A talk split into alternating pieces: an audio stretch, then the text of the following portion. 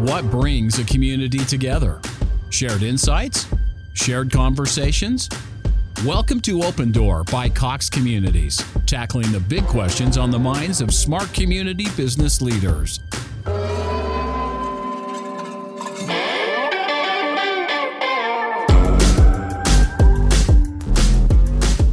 Welcome back to Open Door by Cox Communities, where we're providing information for you to consider when making decisions for your multifamily communities. Discover the latest trends and technologies that are making some multifamily business owners stand out. I'm your host, Bess Freedman, CEO of Brown Harris Stevens. Today, we're discussing what builders look for when searching for land and making site selections.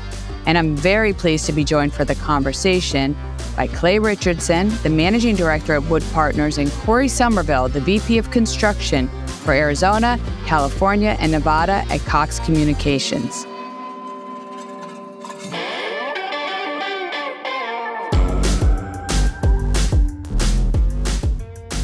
Well, welcome, Cory and Clay. Nice to have you here. And before we get into the do's and don'ts of site selection, I would love it if you would each introduce yourselves. I'm going to go with you, Clay. Could you just tell the audience a little bit about you and what you do? Sure, happy to. So, I'm a managing director at Wood Partners. We're a national multifamily developer. We have something like a little less than 20 offices across the United States. And our office here covers Arizona, Nevada. Personally, I've lived in the Phoenix metro area for uh, a number of years. I moved here in 1989. Uh, I have a master's in real estate development from Arizona State. And uh, I guess I should add that the word developer is often used, sometimes misunderstood. So, quick description of what I do is that I, along with our local team, we oversee the life cycle of a multifamily project, which includes identifying the land, entitling it, the local regulations, designing it, constructing it and then filling it up with residents. So that whole process is what we manage as a firm. Wow, very interesting. Yeah, developer, people don't really understand what's involved with it, but I think that I'm glad that you set the table there. And Cory, why don't you tell us a little bit about yourself? Yeah, sure. Thanks. Cory Somerville with Cox Communications. I'm the vice president for the West region that consists of Idaho, Nevada, California, and Arizona. Been with company for about 24 years. Um, all the way from frontline to this position. So I've seen a couple things in the day, and we pretty much have everything from commercial business to carrier business to residential business to relocates. Working with developers is a big part of our business today. So Clay and I support each other in developing and getting services to residents. So live in the valley just like Clay, been here since 1986. So yep, uh, nice and hot for us this summer already. Okay, well, let's get into the subject at hand. When it comes to site selection, there are hundreds of things that any developer must be aware of. And Clay, what do you think are some of the top items on your checklist? You know, it's kind of an ever evolving thing as the markets change, but really it all starts with the municipality. In most growing cities across the United States, there's no appropriately in zoned or entitled land for multifamily anymore. So the ultimate decision is in the city council's hands to approve, make a site work. So you really have to start there and assess that. But we also look into a site size, its physical dimensions, subsurface characteristics, environmental conditions, and then probably another 50 different key characteristics that as we evaluate. One of the most complex of these factors is the access to practical availability of utilities. So, utilities are broken into two categories wet and dry. Wet utilities include water and sewer, and dry utilities include power, gas, and low voltage services. The latter being quite complex, which is why we seek to work with experienced partners like Cox. Great. Uh, and Cory, from a provider's perspective, what are some of the biggest red flags for you when evaluating a client's site selection? A lot goes into the location, as Clay indicated. So, where that development's going to go in and the surrounding land owners around it. So, for example, it may fall in a city of Buckeye, right, or a town of Buckeye, but it may be surrounded by state land. That's going to create a very complex situation for us to feed that development, right? So, land ownership, permitting jurisdictions, as Clay indicated as well, there may be several that you're going to have to cross to get to the development and the existing infrastructure facilities that are already out there meaning what pathways, where is power coming from, where is gas coming from. Those are all things that are critical to our exploration of service. You're both, as you said, based in the west and southwest of the country. Are there any considerations that are specific to those regions that developers need to be aware of that might not be as big an issue in other parts of the country? And the obvious one is water, right? Southwestern United States it's largely a desert. Um, so we get the question about approval rights daily. We, see that with some of these pictures you see on national media about the reservoirs being down at historically low levels. So I have some data points on that that I find particularly interesting. In fact, my favorite fact right now is that the Metro Phoenix area had a total population of around 200,000 people in the 1950s, right? So relatively small community. We're at 5 million now. So, you know, just rough factors, right? A massive, massive increase. Here's the key takeaway though. In the last 60 years or so, our water demand has gone down.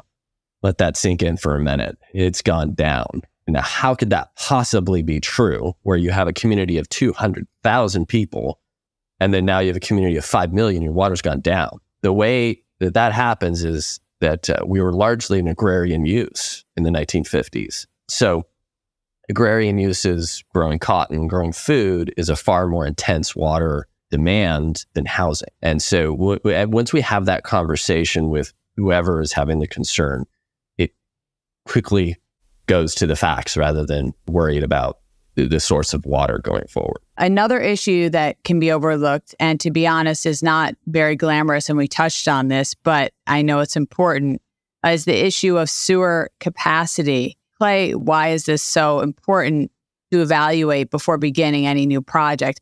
If one takes a moment to consider the sheer complexity of the city, and many people don't, it's really astonishing, right? To provide all the services we take for granted, such as clean water, modern plumbing, transportation, reliable access to power, phones, internet access, et cetera, et cetera.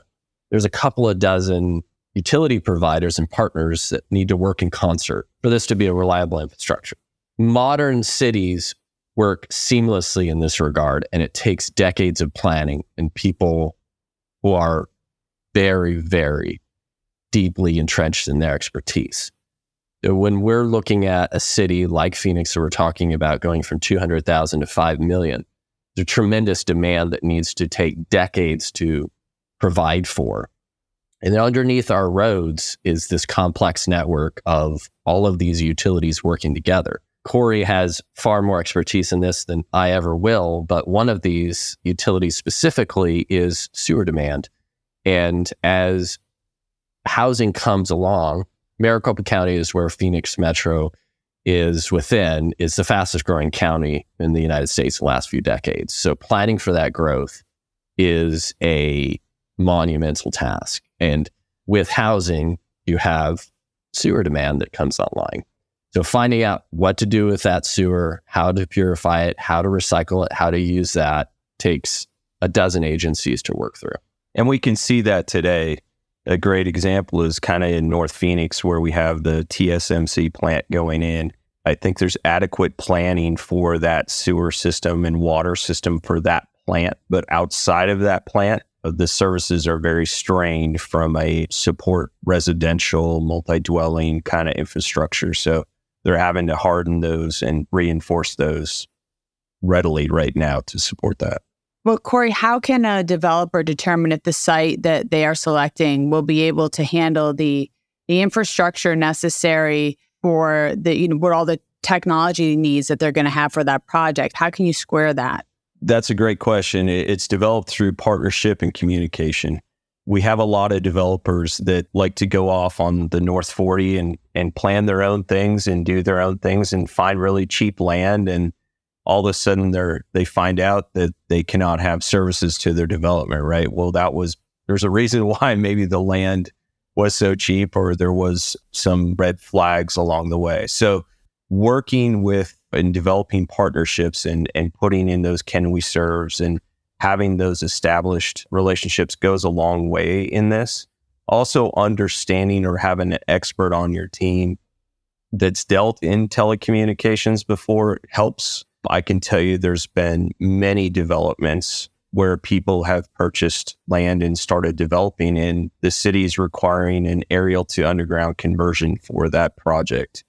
And come to find out it's much cheaper to underground the power than it actually is the telecommunications up in the air because there may be backbone fiber and coax links in the air that will take a lot of time and a lot of money to successfully underground those. And that that's not something really the developer has much say in at times when the city is requiring that as with any project, due diligence is so important. And Clay, I would love for you to take a moment to talk a little bit about the sheer mind boggling complexity that can go into any site selection and why, in some ways, you look at yourself as a risk manager trying to solve problems before they arise. One of the sayings we have within our shop is that we aren't making tacos.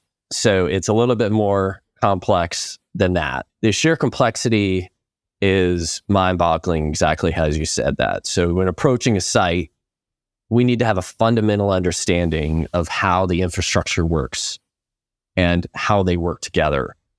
Many of these problems are solvable, but the second we find an unsolvable problem, we have to back out. No matter what money we've spent on the project, if we found an unsolvable problem, knowing when that happens, it's the definition of insanity, right? You can't expect to have that to change. You just cite an example of when that's happened, like something like where you have to back out, where things are like, nope, can't do it. Sure. There was a site that we were working on recently that had a cell phone tower on it. Okay. So it was in the middle of the site. The seller had uh, the cell phone tower. Somebody came by and said, Hey, we you know like to put a cell phone tower on. If they're making a monthly income, why not? Right. It was an undeveloped site. And we told them that we would seek to find an agreement with the cell phone tower operator to relocate it on our sites. But ultimately, what we needed to have is that cell phone operator, that cell phone tower needed to be down for a very short period of time, which they were not willing to do. So the moment we found that out, is there was relocation requirements, we knew that it wasn't a viable project. So then we moved on. But there's hundreds of situations and where that can occur. I mean, another one would be interesting to talk about was there was a site that we were seeking to abandon a street in a municipality. In that street, the complete political will for this street to be abandoned, it wasn't being used by the community. And as we incorporated into our site plan, one of the city staffers was reviewing the history of this site and the right of way. And as we're looking into the right of way, we're going back more than 100 years. The way it was dedicated to the city was incorrect 100 years ago. So it was put in limbo, and therefore the city wasn't comfortable in dedicating it back to the prior owners, which was who we were purchasing from. And therefore the site didn't move forward. So there are thousands of reasons why, unfortunately, sites don't work. And there's only one way that they do work.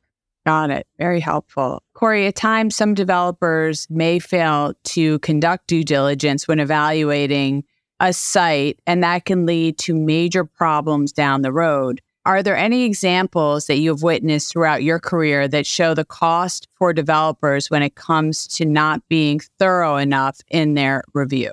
Just like clay, there's hundreds and hundreds of these. We call it sticker shock. And as we know, society today is more dependent upon telecommunications than ever before. So they almost view it as just as critical as power, right? So when we have to relocate, the amount of uh, fiber and cable that's in the air is is truly the biggest asset we possess, right? So safeguarding that and doing everything we can to ensure reliability is at the forefront of our, of our mindset. So when developers fail to plan correctly for that, it can lead to lengthy disputes. It, It can lead to, uh, you know, uh, refusal to get COI.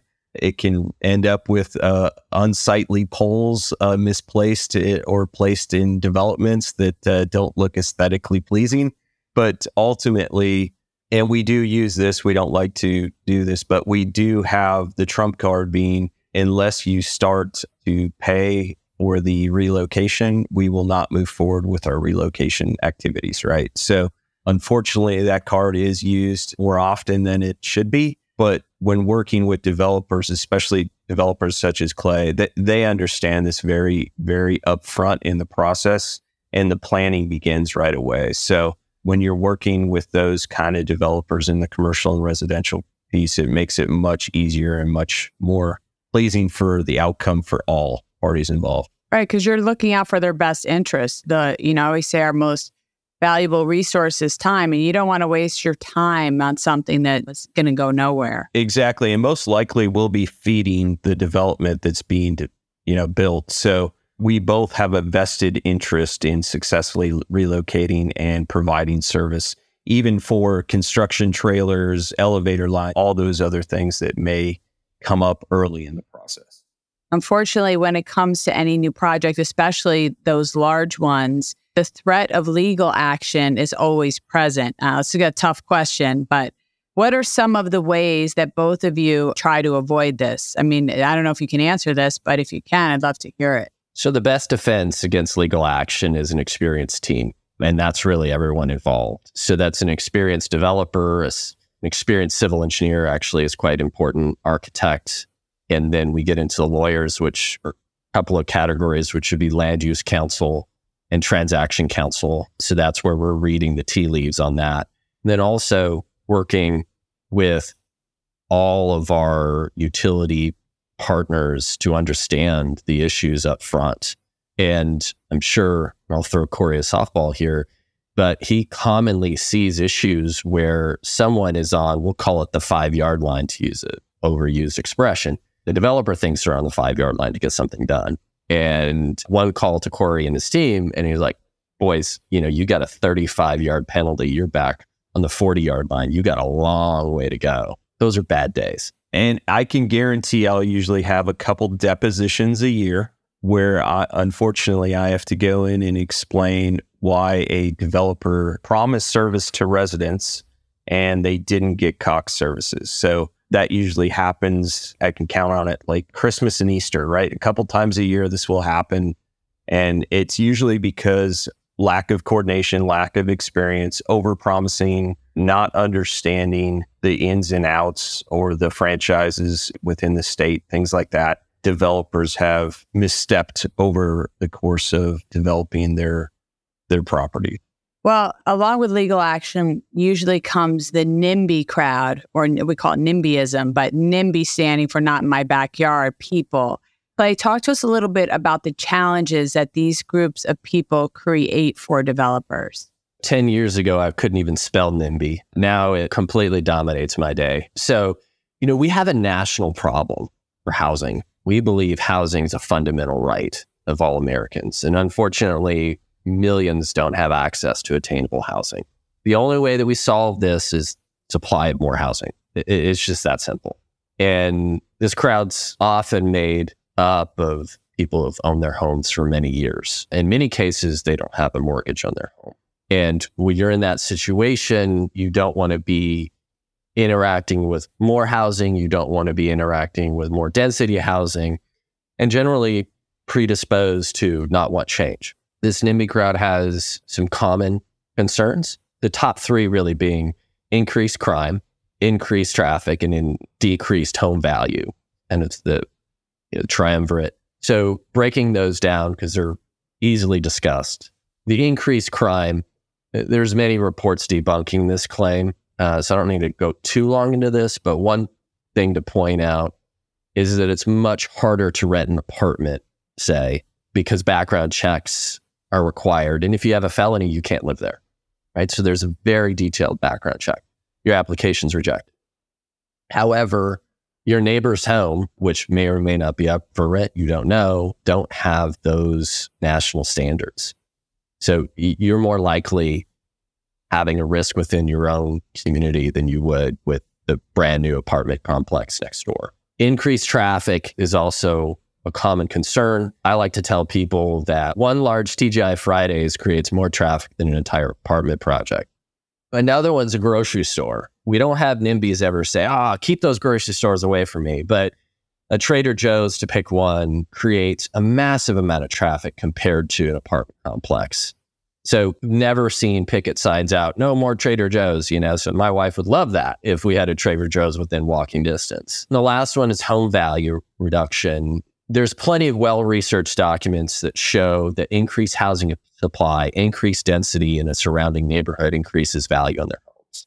So it, it, that's a refrain that can easily be debunked. But I'll say that I put my money where my mouth is, and I have a project that is currently in development it's a five minute walk from my house. And it was a multiple year battle to get this project off the ground. And I fiercely believe in attainable housing. And, you know, I've lived in this home for many years in this community for de- two decades. And I'm happily putting one of my projects within walking distance. Um, it's an interesting discussion that I haven't didn't really expect to have. I have a few kids that are in their early teens. And my oldest daughter asked me the other day, she said, Where am I going to live? How can I afford to live in my community? And it kind of hit home for me wow. because she's 15 and she's asking that because she's hearing her older friends, she's talking to people above her. And, you know, I interact, I'm in a community with people, regularly engaged with people in their early 20s. And they're just saying, we can't live here. We have friends that we've known for decades that are moving to Nebraska or Ohio or Oklahoma or these places where it's more affordable to live. And they just say, we just can't do it anymore. And it's an absolute shame. So, something that gets me up in the morning is to provide housing for our community. Yeah, it's such a good point. I think the the NIMBYism is it's a tough one, you know, because like you said, people are set in their ways and they don't want to change. And but it is important. Housing, everybody needs a roof over their head. We need that supply. So not an easy question or a topic to tackle. And there are also people who question the need for just new development, arguing that there isn't enough demand for all the new projects that are being started. I mean, throughout the country. What do you say to these people and how does getting ahead of growth projections play into all of this? We've worked on a couple of dozen projects over the last 10 years in our area, which is Arizona, Nevada. And every single project we've opened has leased up faster with residents than we projected every single time. And there's a common concern that high density housing, there's too much of it at every corner and what's going on. And really the demographics have shifted where people want to live that mobile lifestyle. So we just this last month, there's tremendous concern regarding the economy and a potentially big recession coming up. But I was looking at my reports and one of our projects leased 58 units in one month. So that's essentially two a day. And we typically like to target 20, 20 a month. So we're two and a half times over capacity of what we projected. And that's just last month. So the demand is off the charts. If you look at it, there's something like 60, 70, 80,000 people moving to the some of these metros, particularly Phoenix right now. So that works out to be what, two, 300 people a day. So where are they all going to live? Um, that's the question. So it's there's a simple answer: is that if you look across all the apartments all of the for rent, all of the for sale stuff. Occupancies are at all time highs.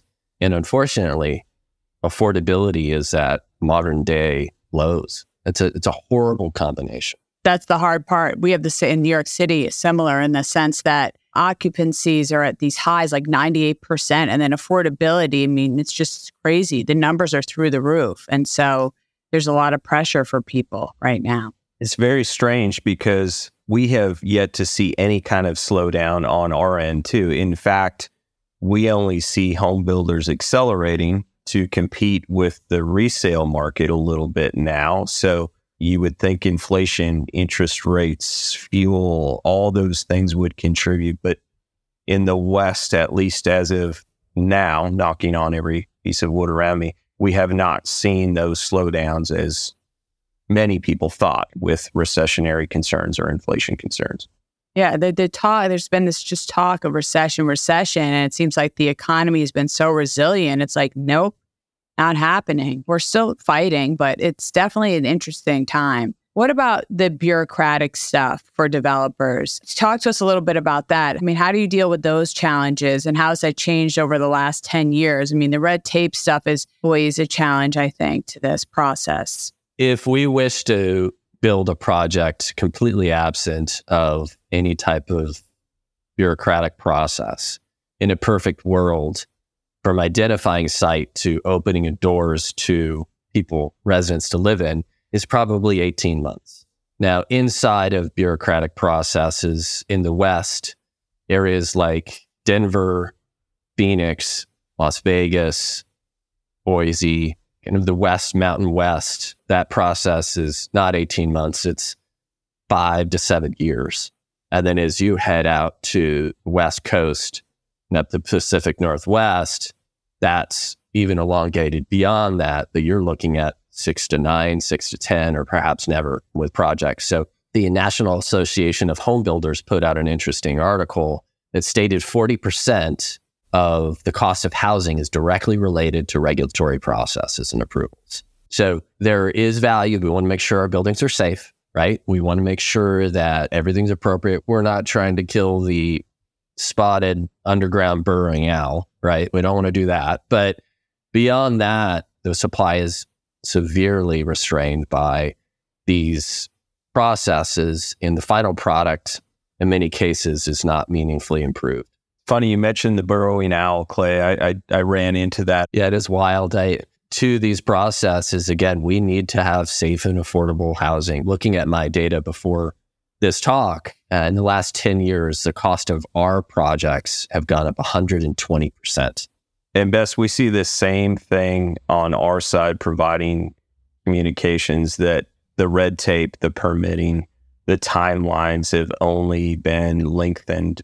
And part of it's due to where people are developing and there's more surrounding state land or federal land, and that plays into it certainly. But the amount of inspection, red tape, permitting, red lines back and forth has certainly played into that, creating painful, painful delays. I think this discussion has been so insightful, and I would like to give each of you an opportunity just to leave the audience with whatever a final thought or, or something, you know, anything that you want to share or press upon the audience before we sign off. So, why don't I go to you, Clay, first? Any last point you'd like to make?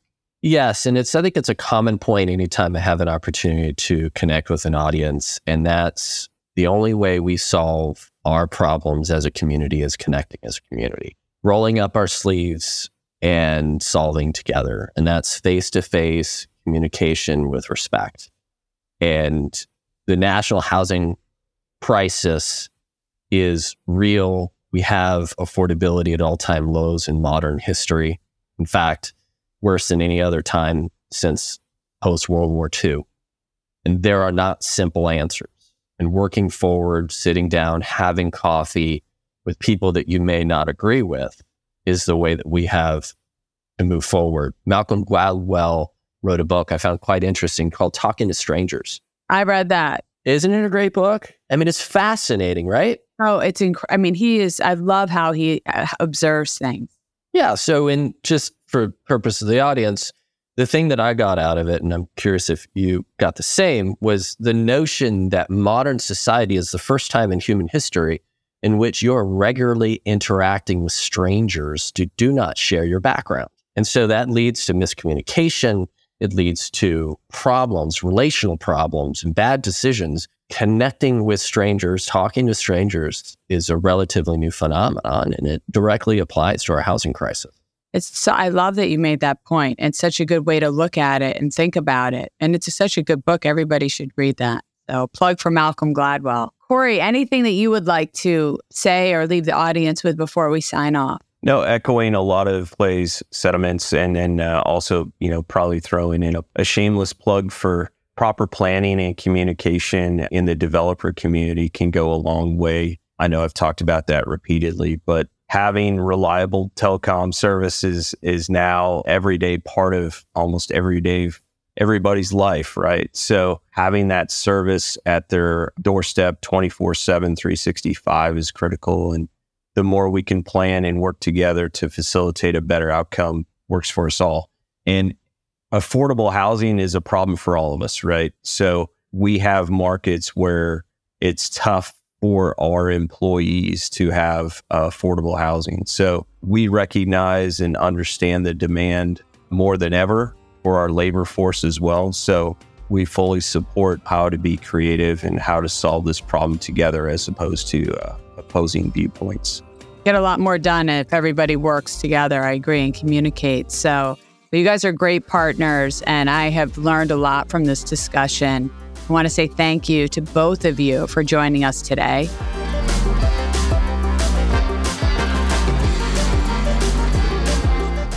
I want to say a big thank you to Clay and Cory for being on the show today and talking all about the do's and don'ts of site selection for builds. You can learn more about the amazing work being done by Wood Partners on their website, woodpartners.com. And if you enjoyed the show today, don't forget to hit that subscribe button so you never miss an episode. I'm Bess Freedman, and this has been Open Door brought to you by Cox Community.